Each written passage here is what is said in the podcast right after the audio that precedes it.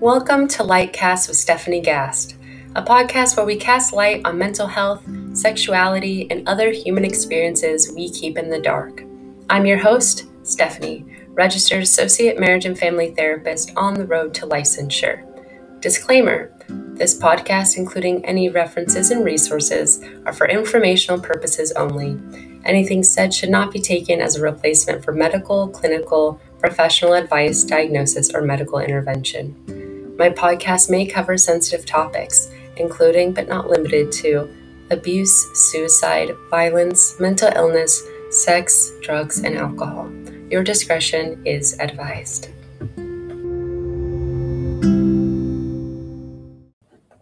So, wait, it's not called multiple personality disorder? Yep, that's right. On this episode of the Lightcast with Stephanie Gast, we're going to be shining light on the spectrum of dissociation. So, what does that mean? Well, dissociation is often a misunderstood phenomenon that often looks like zoning out, spacing out, daydreaming. And today's episode, we're going to be looking at the entire spectrum of dissociation from the common highway hypnosis all the way to the misconceptions around dissociative identity disorder, previously referred to as multiple personality disorder. So, what is dissociation? Dissociation really is just the separation or the state of being disconnected. And dissociation is just like a really fancy word that oftentimes I think um, is uh, really intimidating and sounds like a like a very science term. Um, I know I was talking to my partner before this, and we were talking about how you break down such a complex like term for for people who aren't in the field of psychology. And so that's kind of what I was hoping to do for this episode is really bringing some awareness to what dissociation is and kind of normalizing it for folks because it's a lot more common than people think. And so I guess we can just get started and kind of talking about what it is and where it comes from, what it feels like, and kind of going through that whole spectrum of the lower end of dissociation into when it becomes a little bit more distressful. So, there's a few ways dissociation can feel to some people. And so, two of those ways that it can kind of look like one way is uh, referred to as depersonalization. And when someone feels depersonalized, it feels like they can't recognize themselves in the mirror. Um, there's this state of not being connected to themselves, maybe not recognizing their hands as their own. Um, that kind of feeling, which is very unsettling, right? Um, if you imagine looking at yourself in the mirror, not recognizing who you see, or um, that's a that's a very unsettling feeling, right? And then we also see it manifest in derealization. And derealization looks a little bit more like um, the world feels like it's in a fog. Uh, the world doesn't feel real uh, to the person. Maybe it feels like um, they're watching it from third person, like they're watching a movie or playing a video game. And once again, like this feeling of not being connected to your reality or to yourself can be really, really uncomfortable. If you don't deal with this yourself, um, I might maybe it's hard to imagine. Um, I know I've dealt with it myself um, and learning more and more about it every day um, because it is a lot more common than people think. And where dissociation really comes from is it's basically your brain's way of coping, um, coping with intense stress um, in times of intensity. And your brain is trying to cope with that by disconnecting you from it. So everybody's different, right? Everybody's brain is different. And everybody goes through different sets of experiences in their life. And depending on those factors in your life, some people can better handle some stress. Some people may be more sensitive to the effects of stress. And then, of course, that all depends on what that source of that stress is. For some people, they experience traumatic things in their life and it causes them to have to have more intense survival coping skills like dissociation. And so that's kind of what we're going to that's kind of more on the end of that multiple personality disorder, which is no longer what it's called. Now it's called dissociative identity. Oops, excuse me, disso- dissociative identity disorder. Yeah, that's a mouthful to say. And we're going to talk more about that in a little bit. Um, but at first, I want to talk about just the aspect of dissociation that you probably do yourself and you don't even realize it. So, we often, if you do hear about dissociation or um, thinking of people who are disconnected from themselves, you think of somebody who's crazy or psychotic or something like that. If you feel like they have different personality states or they go somewhere and they have blocks of amnesia and they can't remember where then where they got A to B, um, that can seem like that is a really serious problem. Um, but if you normalize it and break it down a little bit, you can see that people often dissociate in their normal day to day life. So, for example, um, have you ever zoned out when your eyes kind of lost focus when you're at your computer reading a book, when you're maybe just a little bit more tired that day? Maybe it was a little bit relaxing for your eyes to just zone out for like a quick second, right? But then you kind of brought awareness to the fact that maybe your eyes weren't in focus and then that you were getting tired. And so then you kind of brought yourself back to whatever you were doing. That's a level of dissociation right there for that split second. Just your mind separating itself enough to just zone out into space just for a moment. That's a level of dissociation, um, as well as daydreaming when you're in class or you're at work having a boring day um, escaping into a daydream where you're thinking about something that happened the day before, or you're thinking about something maybe that could come up in the future. This daydreaming is like a form of escape for your mind when you're not wanting to be where you are, right? If your mind's somewhere else, right? It doesn't want to it doesn't want to be where it's at. Maybe you're stressed at work, maybe the class you're in is really boring. Right? So so that's like a little bit of where dissociation happens a lot more commonly than people think. It happens, um, you know, to a lot more of the population. Um, and they don't probably realize that what it is is a level of dissociation on, on some level. As well as, have you ever heard of highway hypnosis? Highway hypnosis is that phenomenon when you're driving in your car and somehow you got to the store, you got back home, and you didn't even like realize that you had stopped at all the stop signs or you made all the turns you made. And it's kind of a weird feeling of like, whoa, I was just driving this vehicle from A to B and I didn't really feel like I was present for that whole entire drive, but somehow I got from A to B. And so that that phenomenon is called highway hypnosis. And again, that's a level of dissociation when your body basically takes over. And it's like, for example, you're tired, you're driving home from work, and you're driving back home. Your brain knows its way home, right? That's like a familiar. That's a familiar path. That's a familiar uh, route home. Maybe you take it every day. Maybe you take it every other day, right? It's really familiar. So your brain maybe thinks, hey, hey, brain, you're really tired and stressed from work today. How about you take a back seat? This body knows how to get to the house. So your brain will kind of take a step back, zone out a little bit on your drive, and your automatic just reflexes of knowing when to turn, what what direction you're going of just like your typical drive will take over. And so that's like a level of your body and your mind trying to protect yourself when you're feeling really stressed, you're feeling tired, and it helps your brain take a little bit of a breather, a little bit of a break. Um, yeah, so I'm not sure if any of you have ever um, experienced that. I'd be interested um, to see how many of you are resonating with this.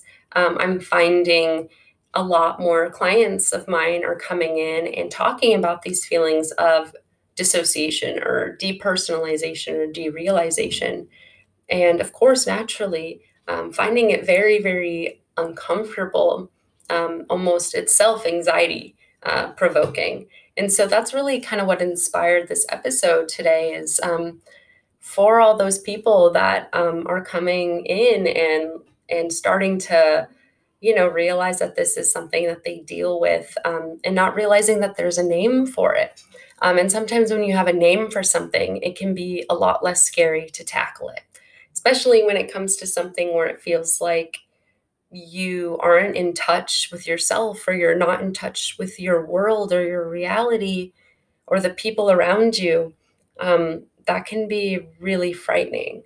Um, and so now like we're moving into kind of like higher up on that spectrum. So we kind of talked about that lower level right? Lower level of the spectrum of dissociation that's a lot more common that doesn't cause like severe distress um, uh, maybe you have a little bit of gaps of memory from like your your highway hypnosis drive, but other than that, like your memory is fine. And maybe that's people who haven't experienced much intense trauma uh, or pain in in their life.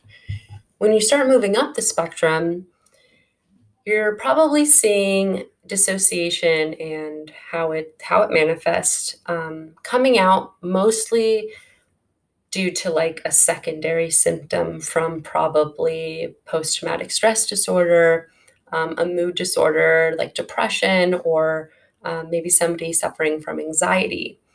So, those folks who maybe have dealt with something more traumatic or they're going through a lot of stress more than the average human, dissociation or depersonalization, derealization can often come about because of that original issue that they're dealing with. It can be kind of like a secondary symptom. When I know for myself, when I'm going through an intense emotion, uh, that dissociation really helps to take yourself away from it. It's very a protective mechanism. And that's where I think there's some of the most like profound research on this. Um, out there that when you look at people who experience the higher level oops, excuse me, higher levels of dissociation, like getting into you're getting into like having huge gapses, gaps, gaps, gapses isn't a word, gaps of amnesia. So maybe we're not forming different personality states yet, but maybe you're somebody who's dealing with severe anxiety, but you have these gapses of amnesia in your day because there's so much dissociation happening. And that is very, very scary if you haven't experienced it yourself. And so, if for people who are already under such a level of stress in their mind, but that symptom of it, which is supposed to be a protective mechanism to help you disconnect from whatever you're dealing with, can often end up putting you in a cycle because itself it's really uncomfortable and kind of scary when you start to focus on it or when you when it when you finally notice it. Um, so some people will dissociate and it doesn't really it doesn't really um, have focus maybe they'll they'll snap back into their awareness and maybe it isn't distressing to them like the people who maybe daydream right but if you're somebody who you know, when they're alone all day, they start to freak out at the idea of who am I? Who am I? Whose hands are these? Maybe they're talking to a familiar family or friend and they're looking at them and they're wondering, do I recognize you? Do I recognize this person? Are they really standing there in front of me? Is this the world I'm really living in? Am, I here right now? Having thoughts like that can be really really unsettling and these these folks you know when we're starting to go into the higher end of it most likely have experienced some intense trauma or um, some intense stress in their life if it's starting to become more of a distressing thing for them. If it's becoming more of i can't control my daydreaming and zoning out it's actually becoming a problem. And and that's when it becomes a little bit you know obviously distressful if it's starting to get in the way of your daily living your daily life. And and just how you're feeling um, living in living day to day and so so i got into the world of like understanding more about dissociation obviously not just because the whole idea of you know the idea of multiple personality disorder when that is first what it was called it sounds really interesting you know especially for somebody who's fascinated by the field of human psychology and the mind um, that phenomenon is really really fascinating. Um, and so when i was in grad school um, actually in my master's program when we were in our diagnosis class when we would go through the diagnostic manual um, and learn and memorize all the diagnoses in there. And we had a class assignment which was to um, pick a disorder that you're not really that familiar with and do some research on it do research about the population, the people that are impacted by this disorder, learn what causes it, learn what what influences it, um, and so on and so forth. So, for my assignment, I chose to pick dissociative identity disorder, and so that is what was used to call used to be called multiple personality disorder. And this is when I think I got a lot more knowledge and understanding about this whole phenomenon of dissociation and got really passionate about it. And it's been actually very exciting to have attracted a lot of clients who are actually struggling with this um, this exact phenomenon. And um, interestingly enough, I haven't mentioned it once in any of my um, website or um, my Instagram posts. So um, that's why I wanted to start talking about it since um, I seem to be attracting that. I want people to know that I do understand and uh, let's start a conversation about it. Right. So that's what we're doing. We're starting a conversation about it so that it can just be a little less taboo um, and a little less, um, you know, people giving you the the crazy side eye when when you're talking about dissociation happening. So, the biggest thing that I learned and took from that assignment was how dissociative identity disorder specifically um, how that comes about and what i learned was that it's upwards towards 90 to 95% of the people who have dissociative identity disorder have experienced some kind of emotional, physical, sexual childhood abuse or trauma. So, like, let that number sink in for a sec, because that number was pretty outstanding when I first read it. That 90 to 95% um, of people with that disorder, you know, it comes from them experiencing some really intense childhood trauma and abuse. And, you know, it's in the world of psychology and research and things like that, we're very much taught to never say 100% on anything, right? Like, it's never like affinitive that this caused this, that A caused B. Um, we there might be a strong correlation, right? So there's 90 to 95, 90 to 95%. That's a very, very high correlation. And, you know, I don't want to say that it's the cause, but it's it's very clear that there is a link there between childhood abuse and trauma with dissociative identity disorder. So, trauma is a big link here. And like I explained before, that's because dissociation is really your brain's way of coping in, a, in an intense, stressful, or traumatic experience. So, if you're a child who's enduring emotional, physical, sexual abuse from anybody around you, whether that's a stranger or that is family, which is even worse sometimes. Um, and for some folks, it even means ritual abuse over their the course of their childhood, or um, there's awful groups out there that also put this on people. So sadly, this is something that happens and it occurs to people. and this is this is one of the way that trauma manifests is becoming dissociative identity disorder. So, I mean, if you can imagine having gone through something and endured something that that painful and traumatic, I mean, could you stay within your own psyche for your whole life?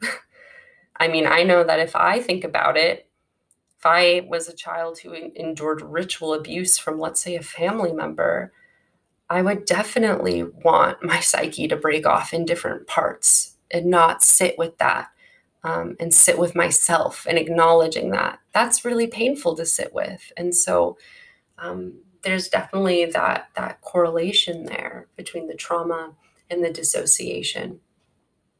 And and so, dissociation, when it comes to um, within dissociative identity disorder, what that looks like. So, when they thought it was multiple personalities, it looked that way because what is now referred to as alters, these different personality states, um, when they when people saw someone having different personality states, it assumed there was just multiple personalities. So that's where that name came from. But after more research, more understanding, they've learned that it's it's not so much there's multiple people or m- multiple personalities that are being created. It's more of these fragmented segments of your own personality that have transpired into these different states of being. And so, although they are fragmented senses of self that have coped in different manners, it doesn't mean that they all look or talk the same or um, they're all the same gender as the person or the same um, um, even species. There are some alters and some personality states in which people are animals. So it's not necessarily that all of these are just versions of themselves. They're versions of other things that help them carry the carry the trauma, if that makes sense. Um, so that's yeah, so that's really heavy. So I've got to like slow down and take a second to even make sure that I'm breaking that down enough in a way that um, people who aren't in the field can understand um, some of the uh, you know complexities of like the human mind of like how it uh, how it tries to survive in moments of um, such intense stress. So, the most important thing that I stress to people when it comes to explaining um, dissociative identity disorder is that every person's system of identities or system of personality states is what it's usually referred to that it all looks different for everybody. Like i mentioned before right everybody has a unique set of circumstances in their life unique um, experiences that have happened to them so everybody who experiences dissociative identity disorder it will look different depending on the person just like anything and so that's why there's a lot of misconception around this disorder and what it looks like. Often people think of the Jekyll and Hyde or the movie Split. And although there's some some relation there, but it often draws this misconception that these people are very dangerous or um, there's these huge gaps of like switching between these two personality states and they have no control over it. That's usually how it's represented. And that's a very, very common misconception because, like we're talking about, this is all on a spectrum. And so everybody can fall somewhere on that spectrum and it can look different for different people. So, one person's system of personality states, for example, one person can have just two personality states. Just two. Just one and two, and that's it. Some people can have seven.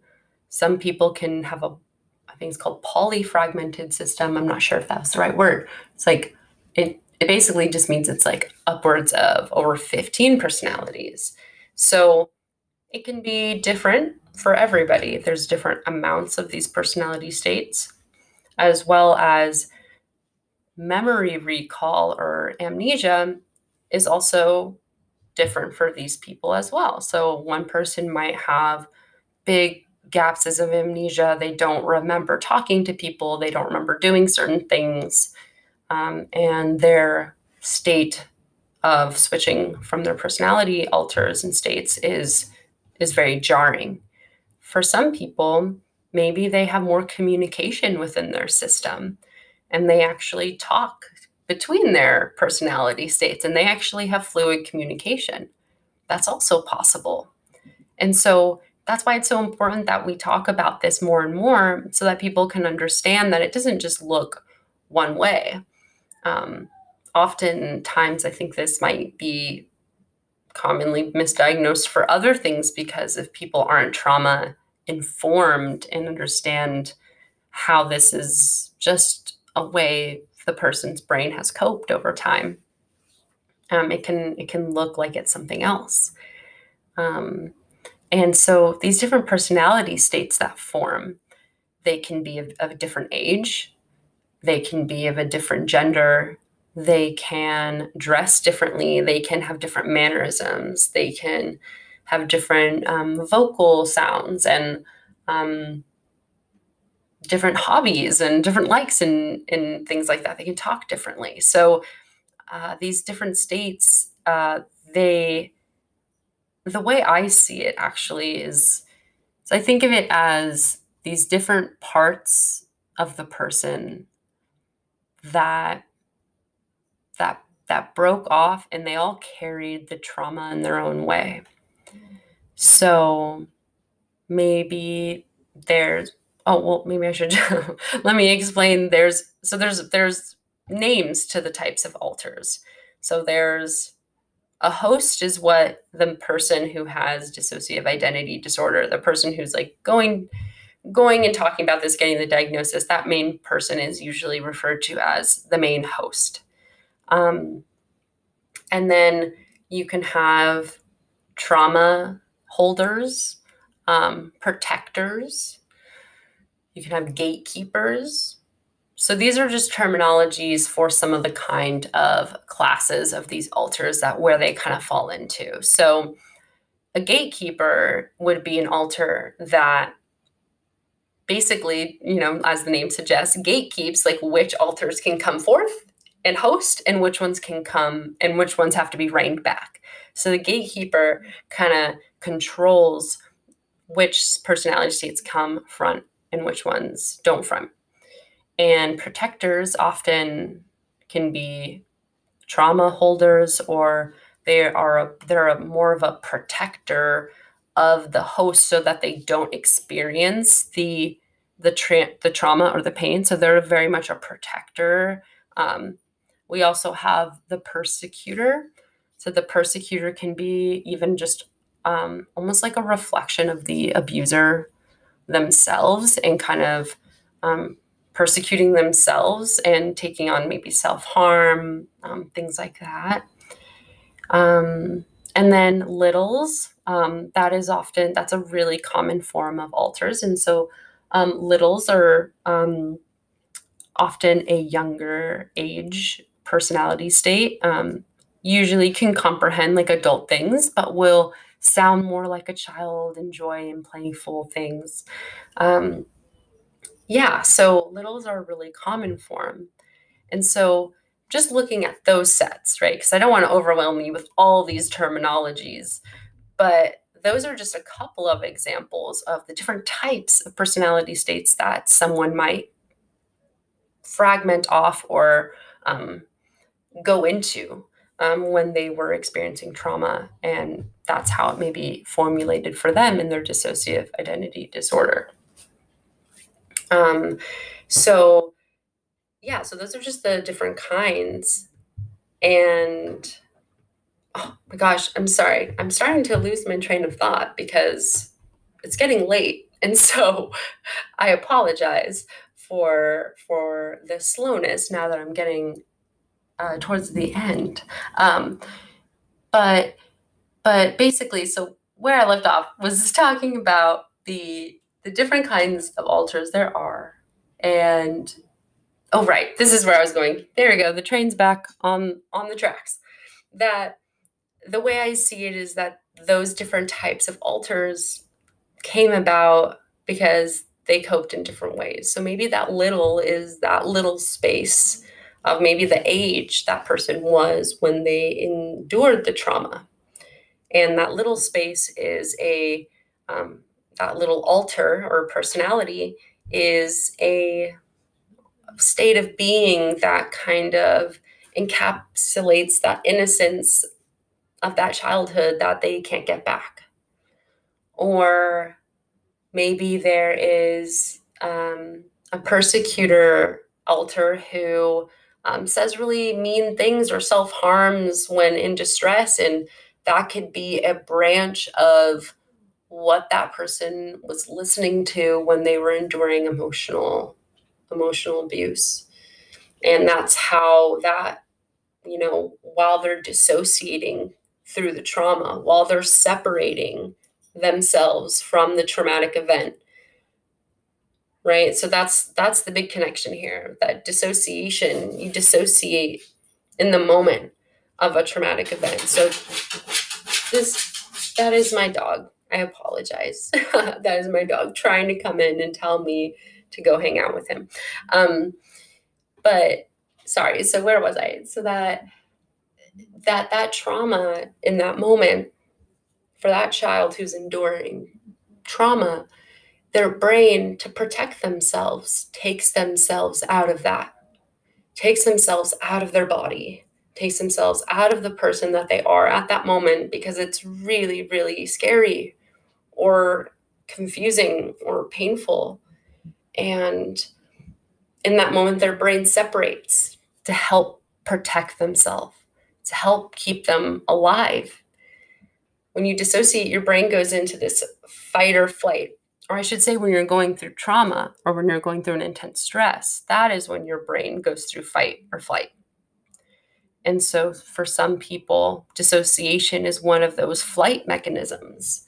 It helps you escape, it helps you endure whatever you're going through by just some level of disconnecting from it, just a little bit.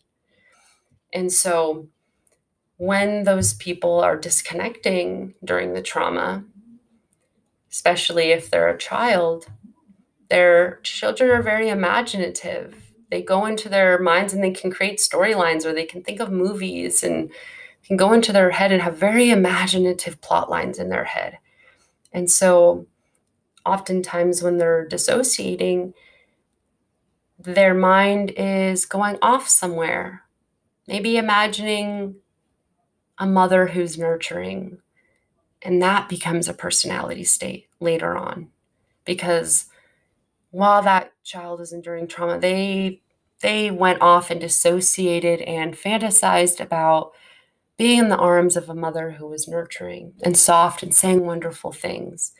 And then as they grew up, that ended up becoming a full blown personality state that has a different age, that maybe talks in a softer manner, that takes on different responsibilities or feelings. So that's like one example of like how a personality state can come to be. Um, I've heard some, you know, more more sad stories and intense things about how, you know, for example, why maybe an animal alter will come about. Um, some reasons for why an animal alter may come about will is one that maybe an animal was something of comfort to the person um, during that time. And so they saw that animal as a safety, as a friend.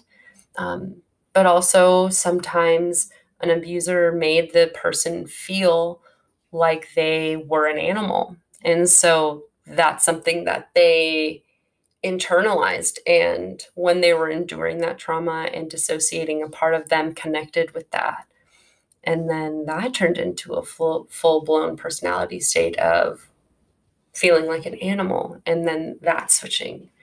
So once again that's why it it looks different for everybody.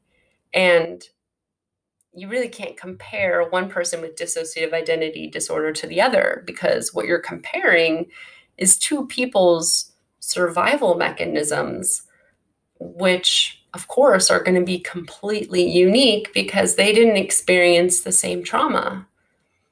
And that's really important because I've I've I've been hearing a lot of people who start to discredit their own or they feel um, they feel bad about how their system's being run because um, other people's looks different or or things like that but but really you can't judge one to the other because what you're judging is how somebody coped how their brain coped how their brain unconsciously helped them survive and a big common misconception about dissociative identity disorder as well is that the main goal for them would be to integrate all these fragmented senses of self or these fragmented different personality states and alters. Um, for somebody who maybe doesn't have a lot of knowledge in this area, that that would be a misconception that if someone wants to go to therapy to treat dissociative identity disorder, that the whole goal would be to integrate them into a whole being, which could be a goal if that was what the person wanted.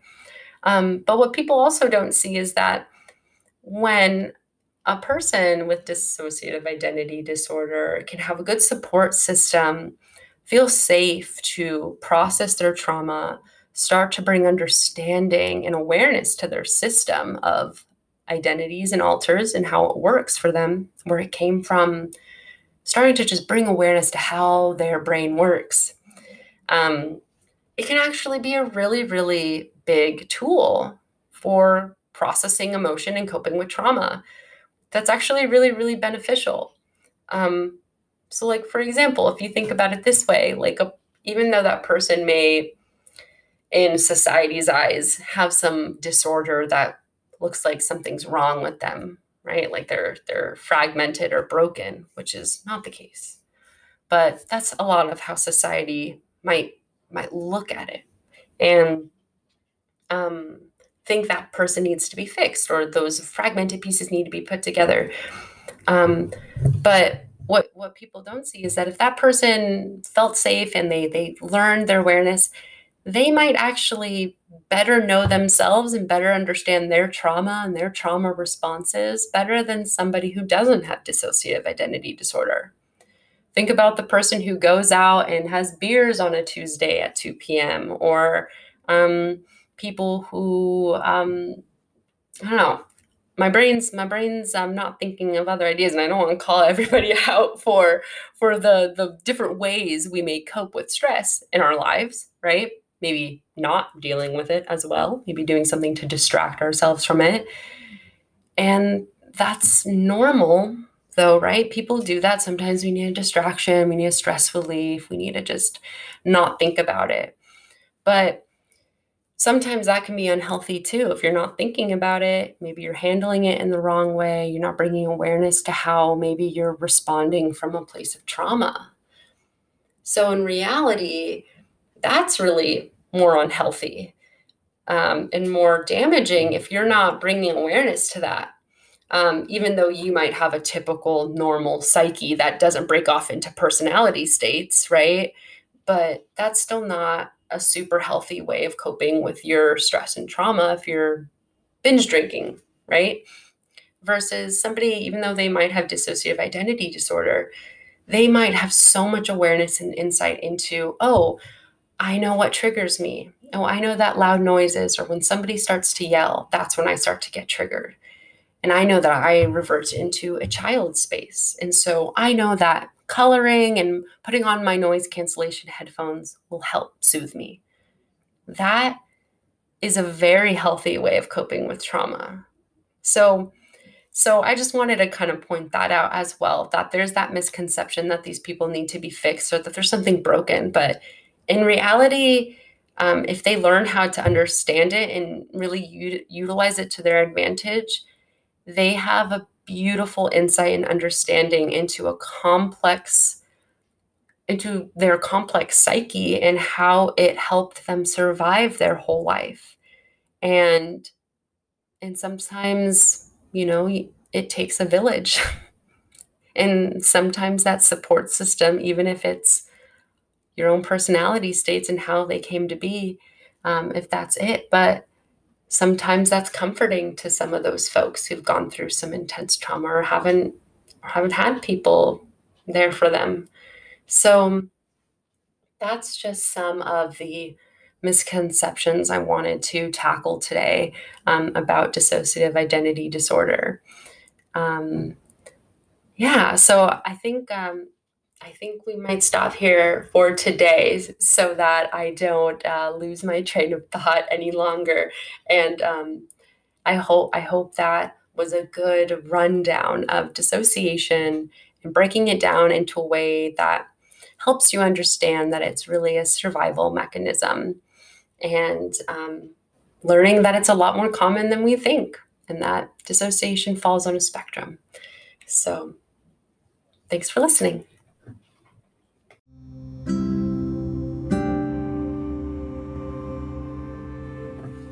Alrighty, that is the end of today's episode of Lightcast with Stephanie Gast. Thanks for listening, and uh, stay tuned for monthly episodes. And if you'd like to follow me on Instagram, my handle is Stephanie G Therapy. Take care.